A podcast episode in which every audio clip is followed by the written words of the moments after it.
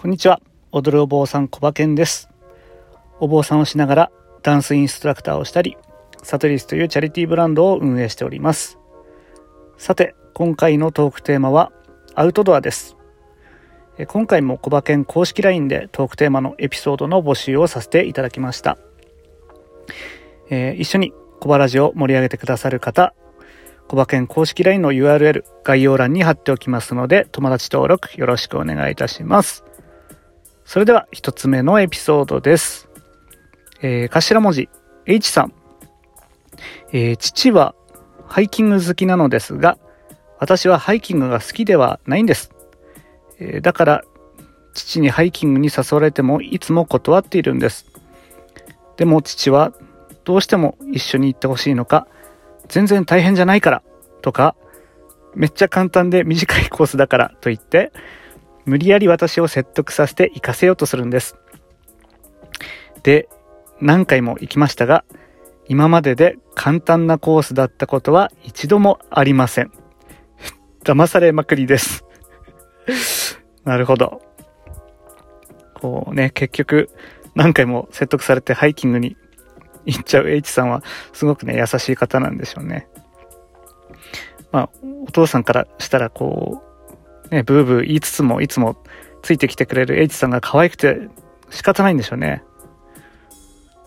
うん、こう、大人になってね、環境が変わると、あのー、一緒に行きたくてもね、なかなか時間を作って一緒にハイキングするっていうのは大変になってくると思うので、ぜひね、今のうちにたくさん、えー、騙されて一緒に行ってあげてください。はい、続いては、えー、頭文字 F さん。えー、私、たまに釣りに連れて行ってもらいます。えー、前回は山目釣り。林道から滝の奥を目指して、道のないところを降りていき、渓流にたどり着くと、水の中を川上に向かってジャボジャボ進んでいきます。友達は鮎釣り用の長靴を用意してくれたんですが、それは旅上に、えー、親指と人差し指の間が仕切られていて踏ん張りが効くようになっています。が、えー、滑ったりしてパンツギリギリまで びしょ濡れ。えー、小さな滝壺で糸を垂れると人慣れしていないヤマメが結構釣れました。そのうちの食べる分以外はまた川に戻します。ヤマメ釣りは初めてだったので、鮎の気分でお腹出さずにそのまま唐揚げにしたらと言うと、連れてってくれた友達が無言で裂いたヤマメのお腹を見せてくれました。そこにはほぼ原型をとどめたバッタの姿が、内臓を取り除く理由が分かりました。ヤマメの唐揚げ、超絶美味しかったです。とのことで、いいですね。ヤマメの唐揚げ。ねヤマメの唐揚げはちょっと食べたことないですね。美味しそう。あの、バッタヤっすね。さすがに。バッタヤだなこう、鮎はね、たまにスーパーで見かけるんで、塩焼きとかで食べますけどね。ヤマメいいな、食べたい。え、渓流をジャボジャボ登っていくっていうのも結構ね、大変そうですよね。え、山祭り、いつか行きたいです。さて、次は、えー、頭文字、王さん。えー、今年の夏に家族旅行で知り合いのところにお邪魔しました。えー、サップとキャニオリン、キャニオニングを高原でしてきました。えー、コロナ禍の中ためらいましたが、サップは貸し切りで、キャニオニングも少人数と良い環境で体験させていただきました。真夏の中、高原で朝晩ひんやりとし、えー、美味しい空気の中、朝は、えー、朝露に濡れた草花、えー、かっこ足元びしゃびしゃになります。や、えー、霞の中、宿の子供たちの登校をバス停まで見送ったり、夜は今までで一番綺麗な星空を見られると、見られて、子供たちと共に感動しまくっていました。サップは、えー、サーフボードのような板に立ってオールで漕いで川や池を進んでいくスポーツです。え座ったままでも行けます。私たちは池で、しかも波が全くない状態で初心者にうってつけのコンディションでした。バランス的には意外と安定感がありますが、立ち続けるのは運動不足でおデブの私にはちとしんどかったです。が、えー、先ほども申しましたが、えー、座ったままでも楽しめるので立ったり座ったりしていました。えー、一番感動したのはボートにゴロンと仰向けになり、えー、水面の目線から水面かな？水面の目線から、えー、大自然を眺めたことです。えー、源山が一度に見られて最高の景色でした。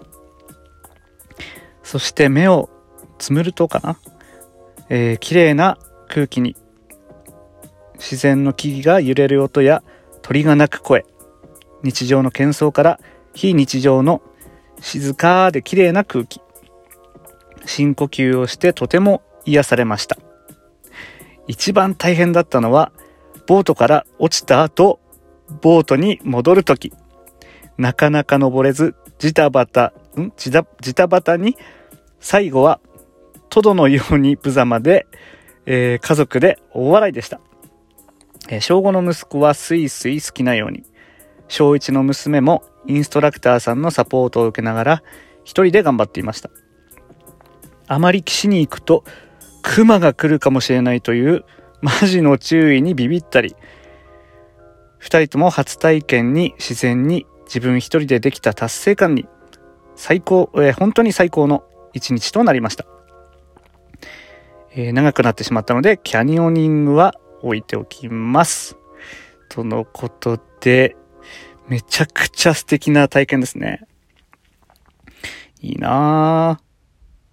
あの、サップは、あの、友人から聞いたことあったんですけど、あの、サップヨガとかね、なんかいいよっていうのは聞いたことあります。すごい。あのー、実はこの頭文字 O さんはですね、写真も、写真付きで送ってくださって、すごく家族で楽しんでる素敵な写真で、僕もぜひやってみたいです。えー、キャニオニングは、えー、渓流下りみたいなやつですよね、確か。いいなぁ。どっちもやったことないんで、いつかほんとチャレンジしてみたいです。来年の夏とかね、チャレンジしてみたいですね。コロナ禍だから人が少ないっていうのがね、またいいですよね。本当に皆さん、あの、アクティブで素敵なエピソード、ありがとうございました。えー、僕はですね、あの、アウトドアエピソードを募集しておきながら、えー、割とインドア派なので、あの、せいぜい庭でバーベキューとか、あの、小さいテントを張って庭でキャンプごっこするとかぐらいですかね。うん。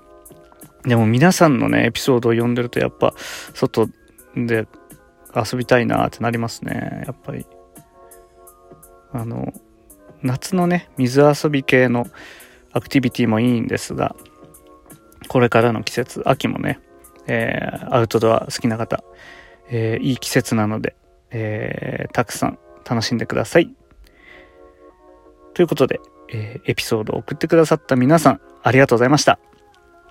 えー、小馬券公式 LINE では、えー、小原寺のエピソード募集や、えー、僕と一緒にスマホのオンラインゲームをしたり、えー、活動報告をしたりしております。えー、概要欄に小馬券公式 LINE のリンク、え、貼っておきますので、ぜひぜひ、えー、ご登録よろしくお願いいたします。ということで、今回の放送は以上となります。えー、小馬券商店という、えー、オンラインショップで、この小腹寺のスポンサー枠っていうのを発売しております。え、そちらも、え概要、え、概要欄にリンク貼っておりますので、えー、ぜひぜひご検討ください。それでは、素敵な一日をお過ごしください。踊るお坊さん、小馬健でした。